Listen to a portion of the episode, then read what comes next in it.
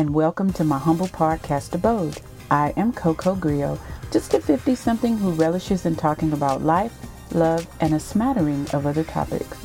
The same page is the premier destination for many couples.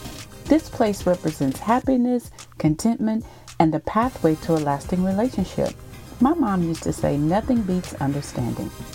When you and your partner are on the same page, life is good. Oh my! A longtime friend of mine, Wayne, and I were talking about how people can have so much in common, but certain elements in relationships hinder long term success. These couples have a case of the same page blues. It seems they cannot make it to that destination. Let me give you a few examples of what this can look like. You have a person you are genuinely interested in and you're connected to them. You just see yourself being involved with this person for a very long time.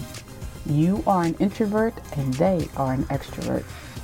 There is some strong potential for problems to arise in this situation.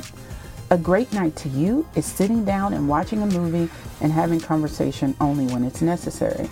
Your partner wants to go out and be the life of the party among friends. You guys are not on the same page. You have the same page blues. There's a lot of talk about how opposites attract, and I get that. But when you get down to the fundamentals of a person's personality, sometimes that being opposite can derail an entire relationship. I want to make a suggestion with this situation. The time to talk about these kinds of issues is not when you find yourselves in conflict. This has to be fleshed out ahead of time. Compromise is a great tool to introduce into the relationship. Maybe you spend your evening watching a movie. The extrovert goes out and spends time with friends. It takes a lot of trust to be able to do that. I'm not a fan of contorting yourself to be something you're not just to please someone else, even if you genuinely care about that person. I think it's an unrealistic expectation to do everything together. This is something you have to talk about when you're starting a relationship in terms of expectations, because expectations can be resentment on layaway. Are you okay with your partner going out when you don't feel like it? Or are you okay with your partner staying at home when you don't feel like it?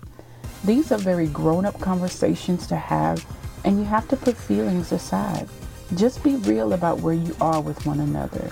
It is human to go along to get along, but in the end, not being your authentic self will get old. Fake the page, invite the rage.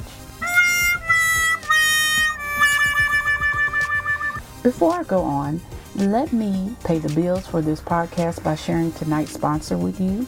Tonight's episode is brought to you by Azoth.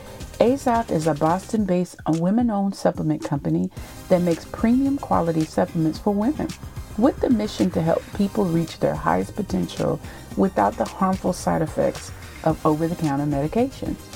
Their newest supplement, Boss Flow, is a PMS gummy that helps every woman to be a boss no matter what day of the month it is.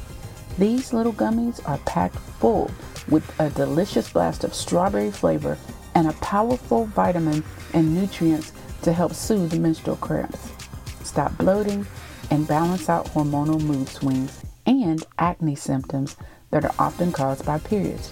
Trust me, I've heard these really work. Boss Flow is exclusively offering my listeners 10% off your next purchase by going to Amazon.com, searching for Boss Flow gummies, and using the code BOSSFLOW. That's code B O S S F L O W to get 10% off your purchase at checkout. You need to have an Amazon or Amazon Prime account to get these delicious gummies. Order Boss Flow, supplements for boss women on the go. So back to tonight's topic. One of the oddest pairings of people I have observed not being on the same page is marathon talkers and sprinters. Have you seen these couples? You're at a party. One partner lassos your ear to the point you have to wave your napkin as a gesture of surrender. The other partner barely says two words in a 30 minute time period. The words dash out of their mouths so quickly you have to pay keen attention or you will miss the fact they said anything at all. How do these people maintain a relationship? Frequently, they don't. Not only are these people not on the same page, honey, they're not even in the same book. I saw an amazing quote. It said, Never assume quiet is weak and loud is strong.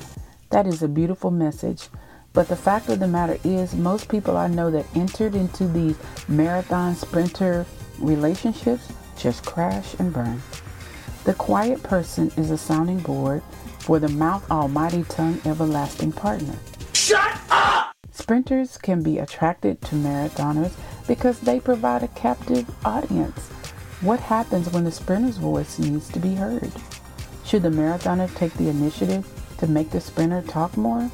These and other pressing questions will be addressed in part two of this episode next Wednesday.